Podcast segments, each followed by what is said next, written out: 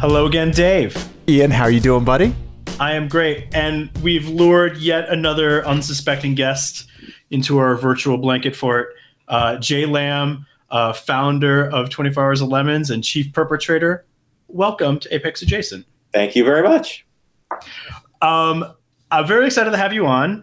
Um, Dave and I have had our own experiences with lemons throughout the years, but also, you know, I think uh, we also want to talk about, and we'll get to this later, kind of just like lemons' place in the larger car enthusiast culture. It um, does not have one, so this will be a very short conversation. I don't right. think that's true. Be sure to like, share, and subscribe. Great episode, everybody. um, but I kind of want to, I, I want to start with a game, because I think that that is like fitting with the energy of Lemons, and we're just we're just going to go right into a game that we play on the show um, called F M K Cars. Uh, so it's based on the classic game of Fuck, Marry, Kill, except it's yeah. with cars instead of people, right? And we're going to start at the very beginning of Lemons. So I'm going to give you three cars. You are going to assign each one F M K. Uh, drive it for a day, marry it, it's your daily driver, K, you crush it, right? This one is called five hundred dollars My Ass. No, seriously, I'll give you five hundred dollars and my finest donkey to take this piece of shit off my hands. These were cars that were introduced the same years, the same year as twenty-four hours of Lemons, two thousand six. Ooh, it's a good year for cars, let me just tell right? you. Yeah, yeah, as long as you're not from America, Japan, France, or Germany. Yeah. Right, right. Everyone's just riding high on that pre-crash hubris. Right. Nothing could possibly go wrong, right? Houses were skyrocketing in value. Yeah. There was no way that could be a bubble. Is, is the S-Class going to be the first car or the last car in this list? Oh, oh, I'm so sorry. All right, so the first one will be the Suzuki S X four. Kill! I think you no, might want to hang on to that one. Yeah, no, actually, uh, you know. All right, yeah. Well, just wait. I'll give you, I'll give you all three, and then you can then you okay. can choose. All right? all right, all right. So the next one is the Dodge Caliber. Hence, I said maybe hang on to that. Caliber. Yeah, hundred percent. Yeah. yeah. yeah. And then the last one is a curious case: the Saturn Aura. Huh. Ah. Yeah. Yeah. Yeah. Yeah. The one that the one that everyone always forgets about. Yeah, I, I see those every now and then. The little wagon version, right? And don't don't call it a Saab. Yeah. yeah. You know, uh, boy, that's tough. Well, we know we know Kill easily. I mean, that's a no brainer. Uh, you know, that's that's the Caliber hands down. And okay. boy, you really pick two that are basically the equivalent. Mm-hmm. Um, you you gotta you gotta fuck the Suzuki, I guess. And okay. you got to just live with the Aura. I mean, only because, well, actually, I was about to say only because you can still get the Aura fixed. Uh, that's not true. So, uh, but I'm gonna, I'm just for the sake of moving the game along. That's my vote. Okay. If, you, if you had a Suzuki S X four at your disposal for a day, like, what do you think you'd do? Oh man, I'd beat the living hell out of that thing. uh, yeah, what can you do really with it? With Well, first of all, what's under that? I mean, that's just a phone booth body, right? On a some sort of prosaic, what was it, a Kazachi? I don't even know what the Suzukis were. Um, so it's just an econo box car. I mean, you'd bump it off the rev limiter everywhere you go, and it wouldn't break, and then you'd park it. I mean, you can't really do much with it. I like right. that. Just leave the keys in it as yeah. you walk away. It's a it's a Fiat. It's a what? It's a Fiat underneath. It's a Fiat really? Sedici. Huh. Or huh. it was at least sold as a Fiat. I don't know if it was a Suzuki design. I'm not sure exactly. Wow, that's a that's a intersection I did not anticipate yeah, happening. I, I'm gonna guess that the Fiat was the captive and that it was made by Suzuki because no self. I mean, even Suzuki, no self-respecting Japanese executive would set himself up for badging a Fiat. It could only go the other way. Right. Right. I mean, otherwise that's a career-ending mistake right there. So, yeah. yeah. Dave, what do you think about that with your Fiat right behind you? I'm perfectly fine with it. As I'm only, what, two weeks into Fiat ownership, just in general, I think this stuff bounces off of me at this point, especially yeah. since, you know, it needs a new engine. But, you know, it's fine. It's fine. It's fine. Yeah. No, I, I haven't. Uh, I I haven't developed the sensitivity uh, for Fiat yet. It just seems. It just seems weird, and it just seems like um like three or four Rubik's cubes duct taped together that I need to try to figure out at this point. So yeah, yeah. So I'll be peeling the stickers off of something. Yeah. This is useful to know because I've been very tempted to buy one of those things. Okay. I mean, as a San Francisco city car, got to be the best, right? But you're saying you've already blown up one motor? Uh, it came to me. I, I just okay. picked it up used from a good friend of ours uh, okay. from the show, and uh, a lady named Jessie that's gone karting with us and stuff. And uh, she's uh, she's had it for a while. It hasn't run for a bit. And uh, I just compression tested the cylinders uh, on Saturday. Uh, cylinders one, three, and four reporting for duty with like over one hundred seventy-five P S I. Cylinder two, dead zero. Dead zero, everybody. So yeah, I you know I, so it, talk talk about kind of like the car landscape or like what. So do you live in San Francisco? Like what kind of like what ideal car? What car do you have? We're you know yeah. Let's hear it. Well, all right, yeah. So let's see. I I do live in San Francisco, although I've spent pretty much the entire Pandy uh, in Santa Cruz, which is a hell of a lot easier place to be you know locked up. Um, Uh, and I really am missing a San Francisco urban car. I mean, my daily is a Tesla P ninety D, which is the size of a Suburban. I mean, it's so big. They're so huge. I mean, it's a great car, and I love it to death, but it's almost impossible to live with in the city. Um, I, I, I also, and thank God the lease is almost up now, I have a Jaguar X F Sportbrake wagon, which is every bit as big as the Tesla and so awful. God, what a terrible car that is! Just oh man, I, that's so disappointing. I literally haven't driven it for a year. It's that bad. Really? It's, oh God, it's noisy. It's had rattles in it. I mean, I got it. I got it. It's a lease car, right? So I got it brand new. It's had rattles in it that are uncurable, like cannot be fixed. This it, and I don't understand this Jaguar. It's like the nameplate. There's nothing else that it has in common with like three different generations of Jaguar management manufacturing. There's nothing it has in common. How did the rattles make it through? How does that happen? So uh, what else have I got? I've got uh, I got a couple of water-cooled nine elevens. I've got a uh, Kellison, nineteen sixty Kellison J four X. I don't even know what that is. You're breezing right by that. Yeah. It's a deservedly forgotten Uh, American sports car and race car manufacturer from the sixties. They were Kellison J five? J four. It's a J four X. Yeah. Oh, You're wow. never going to find a picture because I probably have the only the only one that exists. Um, wow. Okay. Yeah. It's a, it's a, um, so Kellison made a bunch of bodies. Oh, actually, you know what? That first picture, that's mine pre-resto. Whoa! Yeah. Oh yeah, yeah there you go, John Lamb. Restoration, yeah. With your A K A, okay, yeah. all right. There you go. There you wow! Go. Look yeah. at that thing. That looks amazing, yeah. Jay. Yeah, it's amazingly terrible. So it, uh, when I got it, so these things, Kellison made mostly fiberglass bodies, and but they made a little small handful of cars with their own chassis and frame on them. Uh, and this is one of those. You can tell the difference because, like, if you look down at the other ones here on your screen, they're all jacked up in the rear. That's because oh, okay. Kellison, Kellison said that they would fit on a Corvette chassis. They would not.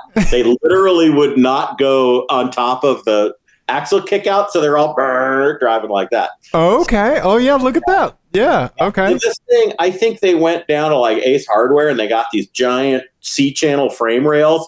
They they literally didn't know how to bend metal, so every part of the frame that is bent, they like cut it and welded it at a funny angle to make an angle. It's terrible.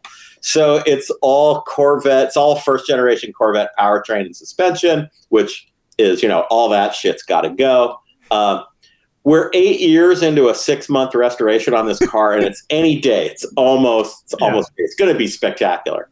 Okay. Okay. And are you keeping the original running gear, or are oh, you God, doing no. something modern well, underneath? Powertrain, yeah, I've still got. It's a two eighty-three um, because I just like the two eighty-three, and that I wasn't willing to to dump that. But I put a T K O gear. Uh, I it has a T K O gearbox that I caused to be put in it, and all of that first generation Corvette suspension, brake, steering, all of that. You know, there's resto mod stuff that's off the shelf, so it's it's all modern resto mod sure. uh, suspension. That stuff literally bolts in as packages, so it was not very hard to just take the Chevy stuff out, put it in the barn, and put in stuff that works. Okay. So any day now, it's going to be a great car. Any day now. Wow.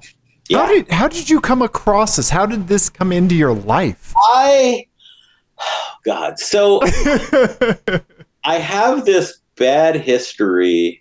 Uh, well, let me just say, lemons is not the only thing that I do. I have this bad history that if I stumble, if I kick, stub my toe and stumble across a, a bag of money, I tend to spend it on dumb cars. So I had. I had a V twelve Vanquish that I that I finally got it so that I was driving it to work one day and there were no warning lights on it. Wow. And I was like, okay, man, like this thing works. And I said, wait a minute, my office is very close to Fantasy Junction. And if I drive it to Fantasy Junction and give it to them to sell, I'll never get more money again for this car. So I did that, right? So so I dumped off this Vanquish and it sold. And literally when I was going to pick it up, and pick up my giant, you know, by not giant, but by not small check for this car, um, this dude pulled in with this car and he wanted to sell it. It's like, oh, well, I was a smart guy for a grand total of forty-five seconds and now I'm an idiot again. So, but I felt like it was all play money anyway. So, so what the hell? So that's how I got it. And I thought at the time, I mean, he made it. It has been, this car has been restored a bunch of times badly. And he made it into a kind of a basically running driving car.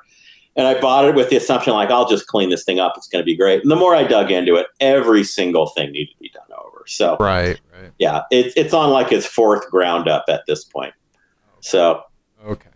There's so many of these around. Like, I, I, I almost think, like, because we had someone on the show who did something similar who, he basically just like he had a vision for this thing and he created his own fiberglass yeah. based car. And yeah.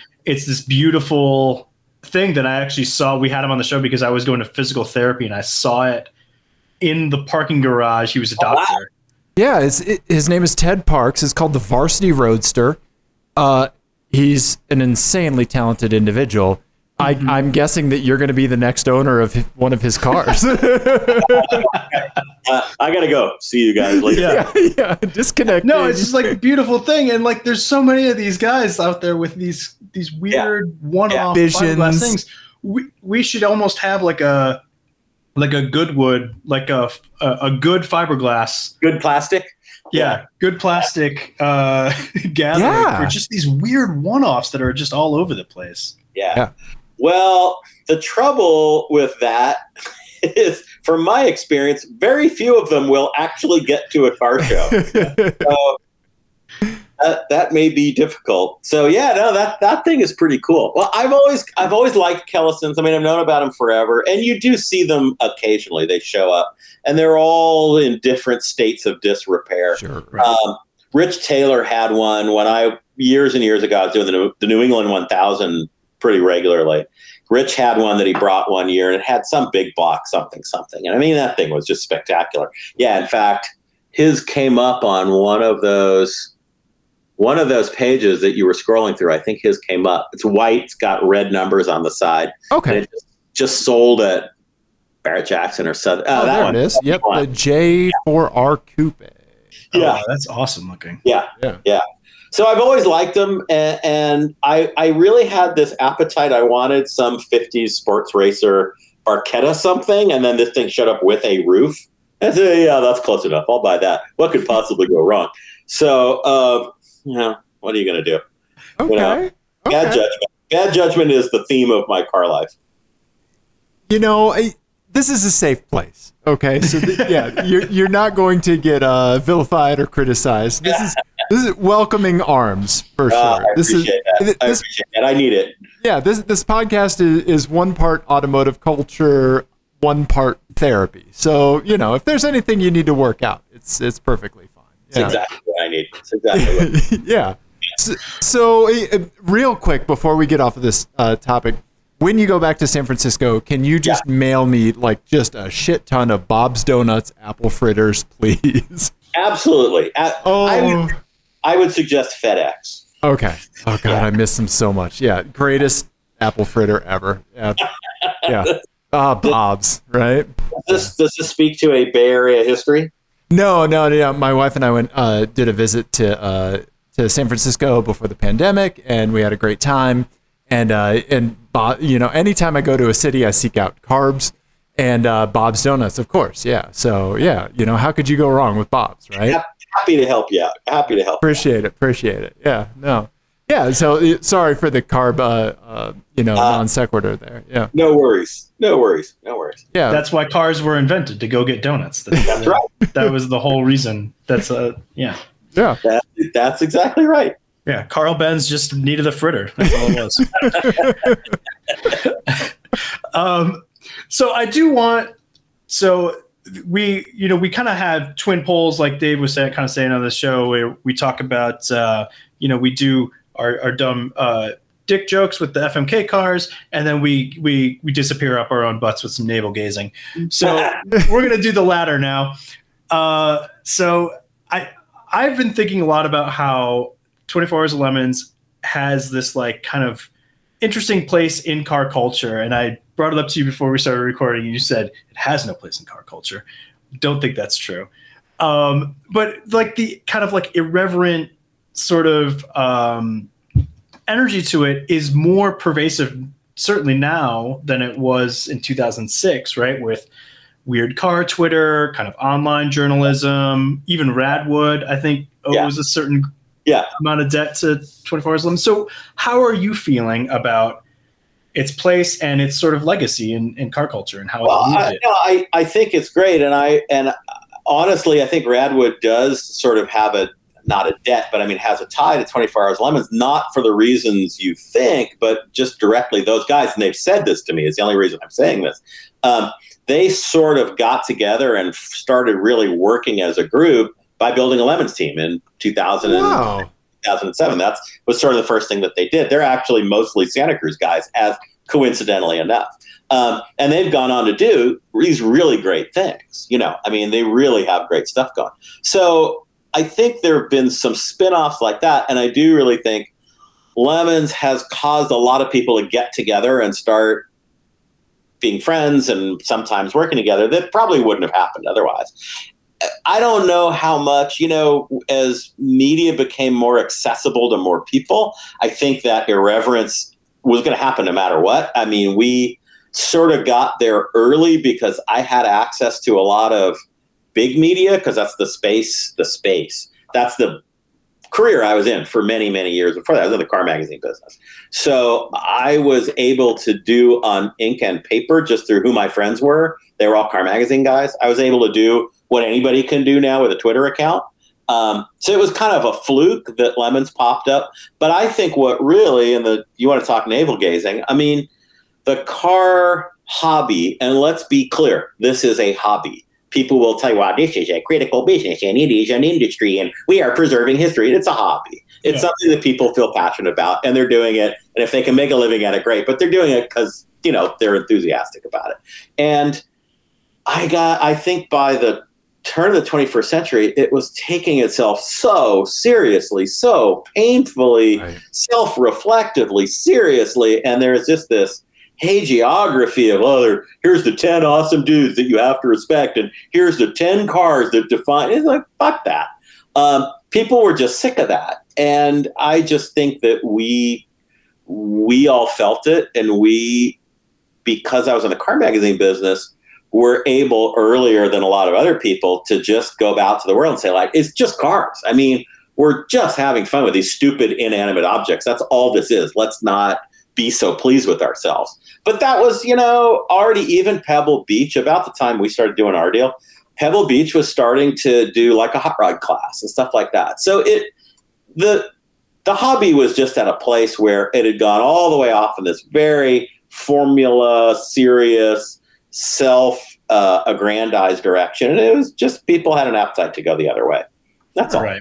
I, sure. I, I don't, I can't take credit for it. We just happened to be there, you know?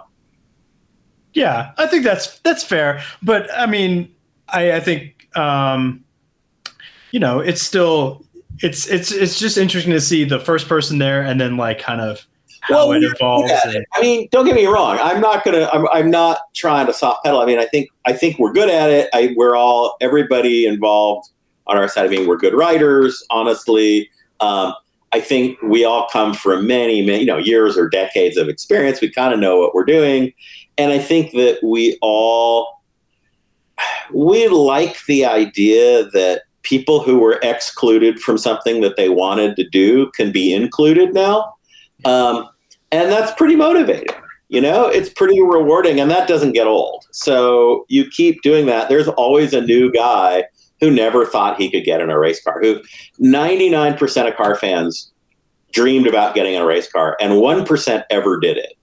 Um, so that's a pretty easy, that's a pretty easy herd to keep going back and go, hey guys, like, actually you can do this. It's, you don't have to worry about some dork and pelotes, you know, you don't have to worry about bumping some guy's G T three Porsche. You can, you can actually just do this. Um, so that's pretty, we are good at that, I have to say. Yeah, for sure. For sure. Yeah, the, like the makeup of Lemons current day like is absolutely a reflection of just years and years and years of bringing that like organic accessibility so. up for, for yeah. everyone, right? Yeah, yeah open, I, I, open door. Well, and I and I really feel like the people who the Pelotti guy with the G T three, he doesn't need us. I mean, he's got lots of other places to go. That that well that exists for that guy, and that should, and welcome him with open arms and let him do what he wants. He doesn't need to be down here with us. Um, this is for everybody else, and and it's really. I was just having a conversation earlier today on another podcast about this very thing that that a lot of those guys, the G T three guys, that most enthusiasts never never they never started racing because they didn't want to have to deal with that guy. And the thing that they really are afraid of dealing with is that G T three guy, and I'm not, well, I am singling those guys out, and some of them are good guys and some aren't, but that kind of guy, he just doesn't appreciate that everybody's experience matters. He thinks only his experience matters. And a lot of racing is, my experience is the only one that matters, and if I don't get what I want, it was a fucking terrible weekend. And that's the attitude that ninety-nine percent of car enthusiasts stayed away from the racetrack to avoid. All you really got to do is just make sure those guys stay in their one percent where they're happy, or they're happy being unhappy. Um, and everybody else can just go and have a normal, fun time. Is, yeah. Is that and, philosophical? No, no, no. Yeah. And I think that that actually is, I mean, obviously, like a, a lot more succinct way of, of putting what I was trying to get at. I think well, I have been doing this for a long time. Yeah. Uh, and yeah, I can tell. Uh, but like the, the, that through line is the accessibility, right? Is yeah. that's what kind of, uh, pervades like weird car Twitter and, yeah. and sort of, you know, the, the more democratic media and all that is the, you're right. Just the accessibility. It's pretty simple. It's yeah. absolutely against that. Like, well, this is the way it was always done. So this right. is the way we're going to continue doing it. Right? right. That just like that old school, very single mindset, right? This is like this is just not just what car culture needs, but what culture needs in general, right? Yeah. Well, and I think it's just the natural evolution as more and more people can kind of voice their opinion. They don't have to take the received wisdom. It's just kind of the natural evolution of um, this is, you know, the the received wisdom is not really serving me, and I want to do something else. Um, so it, it's. Uh, it's, it's so much more fun now than twenty years ago. I mean, I I love a six C seventeen fifty Alpha, but you know what? I don't need to see another one. Like I've seen, well, I've seen the same three forty times. Like I don't need to see that anymore. Uh, but if you, once you open the doors up and there's some dude who I was just looking at one of the videos, you know, we do these wrap up videos for every race. I was just looking at the edit of one of them uh, earlier today, and some dudes in Connecticut, They took a Saab turbo motor out of their three hundred Z X race car, and which yeah. they had, you know, their three hundred Z X, and said, well, this isn't weird enough. They, they, I think they won a race with that thing. They took a lot of that stuff and grafted it under an early sixties Ford Falcon sedan body, and now that's their race car. Well, I've never seen that before. I've, I've seen a sixty seventeen fifty, never seen that before. Right. So that's, you know, that's one of the things that I like too. Is you I get to that. see that. And twenty years ago, like, somebody could have built that car, but it never would have made a magazine, and you would never have known that it was out there. And now, if you want to, you're going to see that on eighty different Instagram feeds. So right. it's pretty cool. Yeah, absolutely. Well, and and people were doing that, right? Like, there right. were there were people doing that right. stuff. It wasn't like, yeah, you gave people permission to do it. It was just no, exactly. You just brought it into your forum, right? Yeah, yeah. yeah. Well, it's almost. I mean, that's that's a hundred percent right. It's not like we we gave them permission, but we did kind of give them a reason. I mean, yeah, we right. set up this straw man. Um, so I think it inspires some of that. But no, you're right. I mean, the the mentally ill fabricator has always been around. You know? But he was he was just known locally as the weirdo dude, you know, with the Saab-powered Ford in the neighborhood otherwise. So now he can be a star. I need so. to I need to meet these people. Yeah, yeah. Saab love yeah. runs deep on this show for sure. So yeah. Yeah. yeah. yeah. We're, okay. We're we're both former uh, idiots yeah. and Saab owners. Yep. So. You're recovering Saab owners. Is three three is. deep for me and one for Ian. But yeah, yeah, no, that's that's fantastic. No, I I love it. Just Just the fact that, like, when you when you're looking at, like, just like the spectrum of entry cars, right? Like, kind of like just like oh, like he like the stuff that like really jumps out at you is like just like the lunacy, right? Like, oh, like you've managed to do what with what? Like, yeah, yeah. right? Yeah, yeah. No, I I enjoy that. Yeah, that's great. I've like the fact that like so. Lemons has been going like pretty strong since two thousand six, right? It, it's it's really like the online accessibility, the internet culture, people being able to rent seats, like all this stuff seems to be hitting like an awesome stride, right? Uh, I've crewed at a Lemons race. Ian has raced in in one. We had a fantastic time.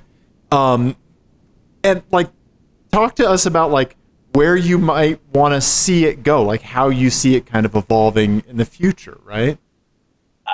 You know, I wish I could, but I don't really know. I think um, certainly there's a lot of people that would have fun doing this and that in the abstract probably think about it, and I think they know about it. I'm not really sure what's keeping them from doing it, and I'm a little curious about that. And it's okay. obviously some, it's some combination of a lot of different factors. Um, but I'm a little curious about that. I, honestly, I can't take a lot of credit for for what Lemons is at this point. It really has just evolved on its own. I mean, this was uh, this was a, a one-time party that I threw for some friends in two thousand six, and it immediately took on a life of its own. And I just kept like, oh, oh, oh okay, I, you guys just go keep doing that, you know. Um, I can't really claim a whole lot of direction of the thing, and particularly not anymore. I've got, you know, there's Nick and Eric are really running the thing, and Kim Harmon is running the thing, and I like show up on a phone call every day and like, um, how quickly can we end this, guys? Because, you know, I've got other stuff going on. So um, I can't I can't tell you. I don't really know. And I don't know that anybody knows. Honestly, I also think this is the kind of thing where it it doesn't want to be controlled from above. Right. Okay. Right. Yeah. I, I, I think I think there's there's five thousand people who race in a Lemons race in America alone every year, and they are making way more decisions and statements than we ever could. And I think it's mostly about make sure they don't kill themselves, um, and make sure that if somebody else is sort of giving them a hard time, that you kick that guy out. You know, it's it's sort of that easy. Other than that, it just does its own thing. I love it. I love it. Yeah, no, like setting up the mechanisms for this space to yeah. continue to exist, right? Yeah. yeah, yeah, yeah. I think, and the, the only other, I think, real serious thing we wanted to ask you about was was was COVID and and trying to balance the yeah everything that we've been talking about so far yeah. with yeah. something that is sort of serious and a bummer. Well, that, yeah. I mean, that I, ha I have been very deeply involved. And I kind of felt like, well, somebody has to take responsibility for this. And, and if it's not me, I don't know who the hell that's like. I'm not going to make that somebody else's problem. Um, so, yeah, that's been really tough. Obviously, a lot of people have had much worse things coming out of COVID than us. Um, you know, we're all healthy. We all kept our jobs. You know, we all kept our houses. So we got off pretty light, but it has been a tremendous amount of work. And, you know, running a business is about predicting the future and planning for the future. And this has just been this incredibly unpredictable. I, for the first six months, and I talked to other people who run businesses, um, you know, we have these sort of sort of circles. And, and for the first six months, we were all saying like, okay, in three weeks, we're finally going to know. Da, da, da, da, da. It like never happened. Still hasn't happened. So I think we all just stopped. Finally, we got over that fantasy that you can even predict this. It's been largely reactive. Um, and, and our approach for Lemons was pretty simple. It's first you like completely flip out like everybody else is like, what the hell is this going to be? And, but then pretty quickly you can say, well, if we're dark for a year, I know what that's going to cost. Can, you know, can, can we afford that? Yeah. I mean, nobody's going to like that, but we can do that. Then all of a sudden it starts to get pretty calm. It's like, okay, now we're going to have these people. If they can't do what we do, what else can we do? And then you just kind of work through that problem. So that was the internal side. And on the external side, eventually you find the doctor, epidemiologist guy or guys in our case, who in a pretty rational way can say, you know, in an environment where these numbers are at this level, with these protocols, it's reasonable to operate. And if you can't do those protocols or if you don't have those numbers in the environment, it's not reasonable. And then you just do it. I mean, it's kind of that. It, it sounds easy. It took us a really, really long time right. to figure it out. And it changes all the time. And there's a lot of infrastructure in the background that you got to put into place. But um, yeah, you know, we're lucky because it's it's just really like the three or four of us, and it's not like we had eight hundred people that had to make a salary every day. So when we're that small and we don't have a factory and we don't have a supply chain, right. it's a real easy business to just say like, well, let me do the math and yeah, okay, we'll figure it out. Sure. So we got off pretty lucky, I think. Yeah. So well, I, I, I was wondering too, like about the parallels of that learning curve of, because it's essentially just like, a risk calculation, right? Of and all, and, and all of racing is. I mean, running, being on the operational side of racing is one hundred percent risk management. I mean, that's all it is. Right, and it's and I, I imagine that figuring this risk calculation out is a pretty similar curve to a new racing team trying to figure out how to make their car not kill them. Well, it is and it, it is and it isn't. I mean, it is in the sense that you would think, and I certainly thought this, I mean, I'll come from a racing background. I come from this magazine background. I certainly thought going into this thing after, let's say it's oh eight, and you realize like, well, people aren't going to let me stop doing this, so I got to kind of figure out what I'm doing here. I thought at that point, well, surely the car racing industry, it's, you know, it, it's driven by insurance. Insurance is driven by data. Surely all I have to do is get the data, and that'll tell me what's dangerous, what isn't, what do I, you know, if I'm going to be responsible, what do I need to do? Well, that's just wrong. The insurers do not share that data in any kind of meaningful way. And if you go and you say, hey, somebody must know, is the big exposure here fuel lane? Is it paddock? Is it racetrack? That's got to be out there. You know, that's got to be something somebody knows. Nobody knows. Oh. For reasons that I'm not going to speculate on, that kind of data is not really available in a reliable way. So you are figuring it out. So what I guess what I'm saying is it, the similarity is, is, is there in that even in the stuff that should be very predictable and you should be able to make very clear risk management decisions, um, you can't even on that kind of stuff. Uh, so when COVID comes along, And it is changing every three days. And what you think you know is invalid three days later. And three weeks after that, it's invalid again. Um, and you're in a business where you have to start spooling up in terms of shipping stuff, getting people hired, getting insurance policies in place. That all has to start months out. But literally, you can have the COVID conditions in that environment change. Six days out, you can have a spike, and you gotta, you got, you can't go. I mean, a lot of, don't get me wrong, a lot of racing series, they went anyway. Our decision was, well, we're going to make rules and we're going to follow them.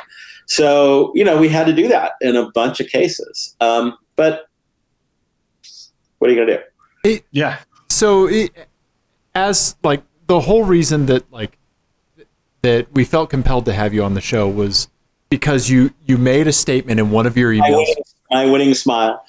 Absolutely. Yes. I'm sorry. Go, go ahead. Right. No, no. Uh, because you made a statement in one of your emails where you you basically just said, "God damn it, get vaccinated," right? Yeah. And yeah. So, given that car culture is made up of so many like diverse backgrounds, like I could just see like Ian and I are very obviously pro-vaccination, pro like doing the things that sane people should do, right? Like, yeah. You know, yeah. we're not like yeah. you know, we're not. This is an ivermectin, right? Like I'm not, yeah. Um, and with a Fiat Abarth on a flatbed behind him, yeah. Yeah, yeah, right. It's saying I'm a things. rational human being. yeah, yeah, yeah, That's what all rational people say, right? Yeah, right. Yeah. yeah, but but the fact that like you made, the fact that statement shouldn't be controversial, right?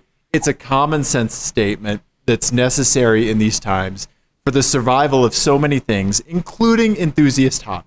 Right. Yeah. And yeah. so like we love that you you said that. We really appreciate that because that's the kind of thing that people need, even though like we know that there's probably going to be people that don't feel that way, that don't oh, sure.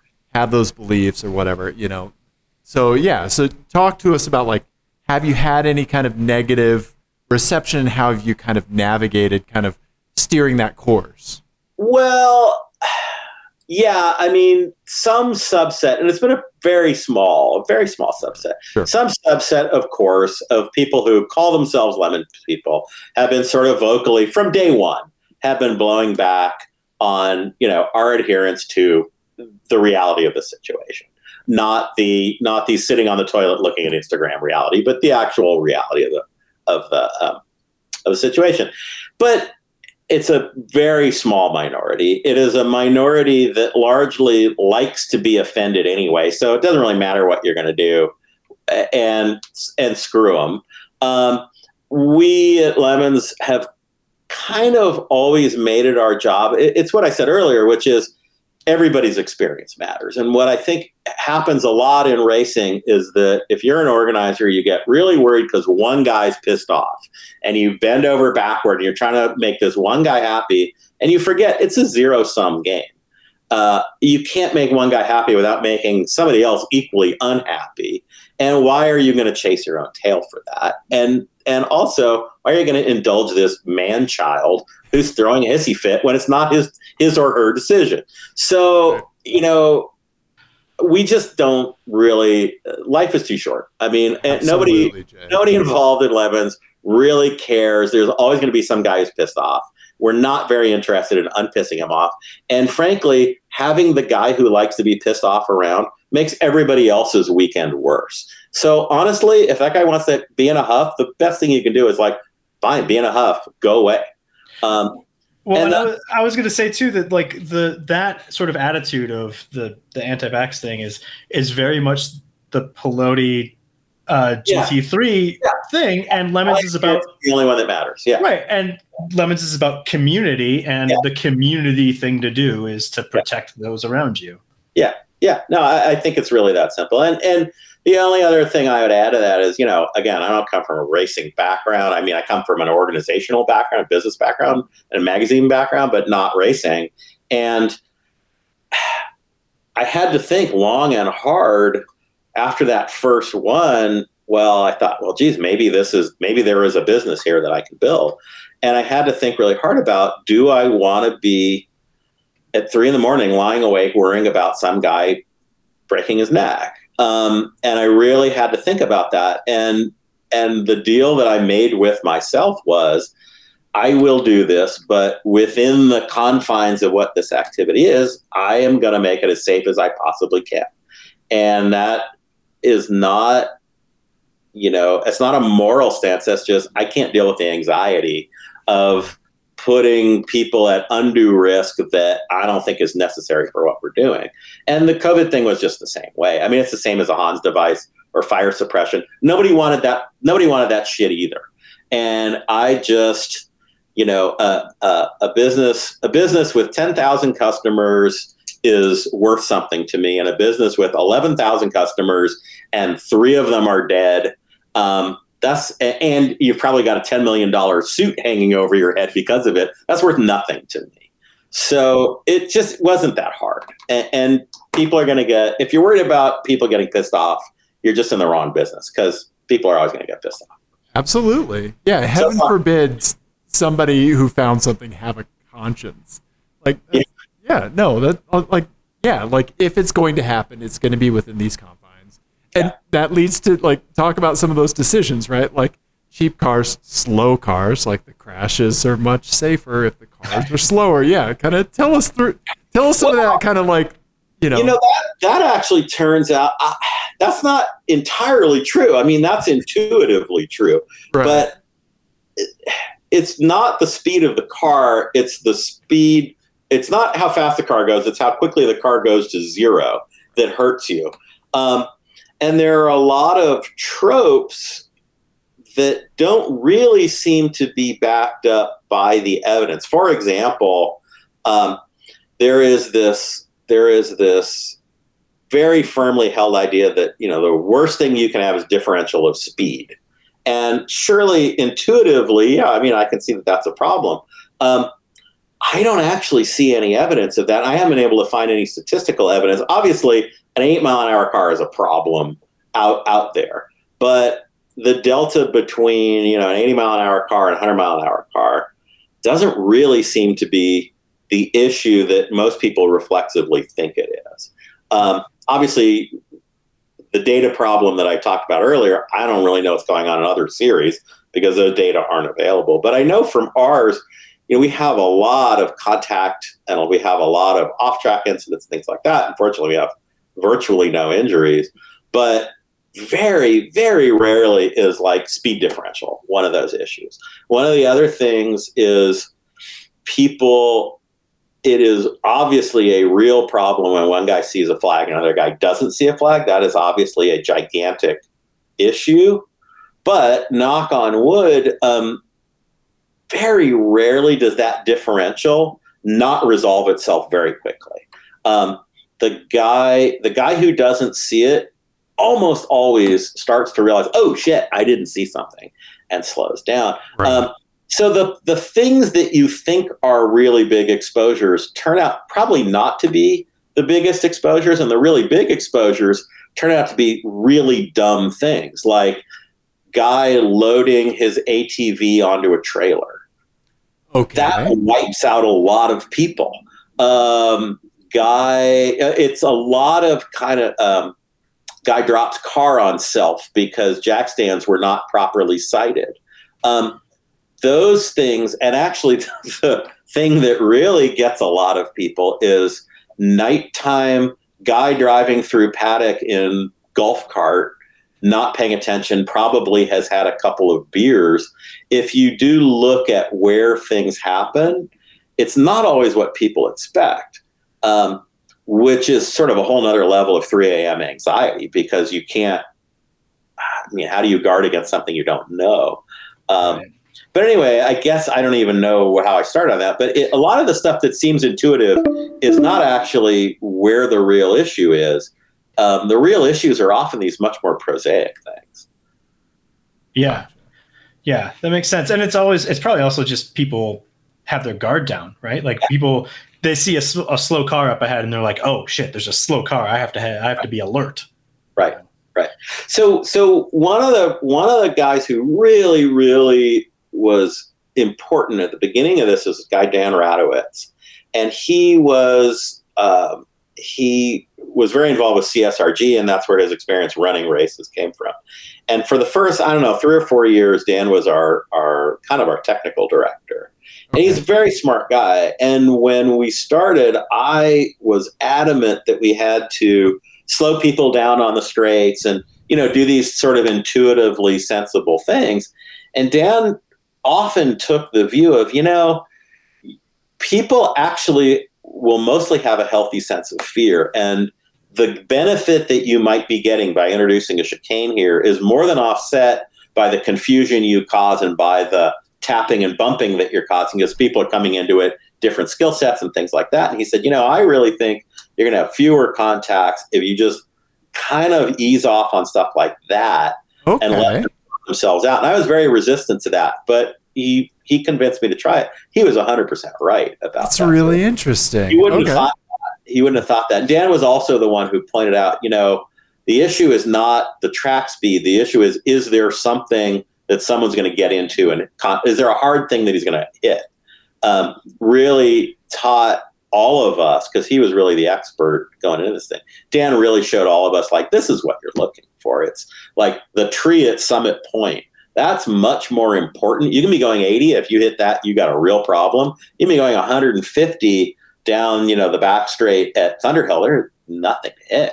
I mean, you might roll all the way to the road, but there's really nothing to run into. Right. Um, so there's a lot of stuff that's kind of counterintuitive.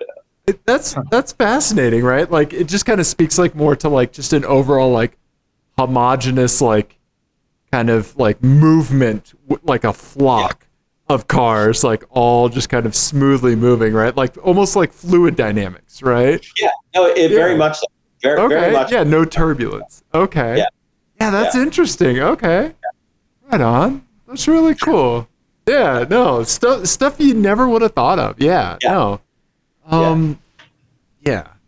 So yeah. well, I'm finding out stuff that I never would have thought of every day. I mean, I do not want to pretend that I have all the answers here, because stuff is surprising me all the time. But it does feel like those surprises are getting more and more obscure, which is good. Right. You know, it means some maybe most of the obvious stuff has already happened, and we've thought about it a little bit more. Yeah, so. You have been doing this since the PlayStation three was launched. Exactly. So, yeah. So do you want to spend seven hundred dollars on a video game console or five hundred dollars on a car to race? Eh, you know. Yeah. Right? Oh, I like that. I like that, Jay. Yeah. Um, I don't know. What do you, what do you think, Ian? What do I, you think? I think we did a car show. um, we talked about cars a lot. Yeah. You sound yeah. so surprised. You know, it doesn't always happen. Yeah. To be honest, we had a go. We had one a couple of couple episodes ago. We talked about bison for a solid twenty minutes. So you know, it does. It happens. Um, Jay, if people want to find out more about Lemons, or they want to uh, get in touch with you, what what should they do? Uh, it really easy. It is twenty-four hours of lemons dot com. My contact is uh, on one of the pages under, I believe it's currently Worthless Old Know Nothing Coot is my title on the contact page. It's pretty accurate. Uh, okay. But twenty-four hours lemons dot com, easy to find. Uh, we are on all of the grams and tubes and all that kind of stuff. And uh, mostly, you know, we've had a year and a half to do nothing but sit back and make dumb content. So there's a lot of stuff out there now. Those videos, the wrap-up videos are great. Like the videos oh, that you guys send out. Yeah, no, like I subscribe to the newsletter. It's it's great. Yeah. Oh, thank you. No, thank those you. those are fantastic. Always great to see. Yeah. Well, it, it it is it is fun to work on that stuff, and and I'm constantly just wondering, like, what. What am I doing? How, fifty-six years old. How did this happen? So I'm, you know, editing a dude with a Saab motor and a Nissan suspension under a, a Ford Falcon. So nice. There you go. This is what this is what my parents gave me an education for. You're doing something right. Yeah. yeah. Well, thank you. No. And if yeah. not, you're doing something. So no, I, I think that during times like this, like these are the kinds of things that are going to help us survive like very difficult times, right? Like just some tomfoolery, like figuring out how to do this kind of stuff safely. These are like, these are the islands. These are the oases, oasi. I don't know how to pluralize oasis. Oasis. Beyond, yeah, yeah, Liam and Noel maybe. I don't know. But um, but yeah, these are the kinds of things that are really going to help us get through, and and we really appreciate what you're doing and and well, and you. how you're going about it. Right, that's the well, important thing. Well, thank you. I, I I appreciate that. You you may be overestimating uh, my intent here, but thank you. No, just like the rest of automotive journalism, right? Like self-deprecation is a part of it. So yeah, we we recognize that. Same, same, same. Well, thank you very much. Yeah. Well, thank you so much, Jay, and everyone else. Uh, it was fun. Yeah. Uh, we'll see you in person, I'll, or I'll see you in person uh, here in about a week. Excellent. Um, everyone else, we love you. Goodbye. All right.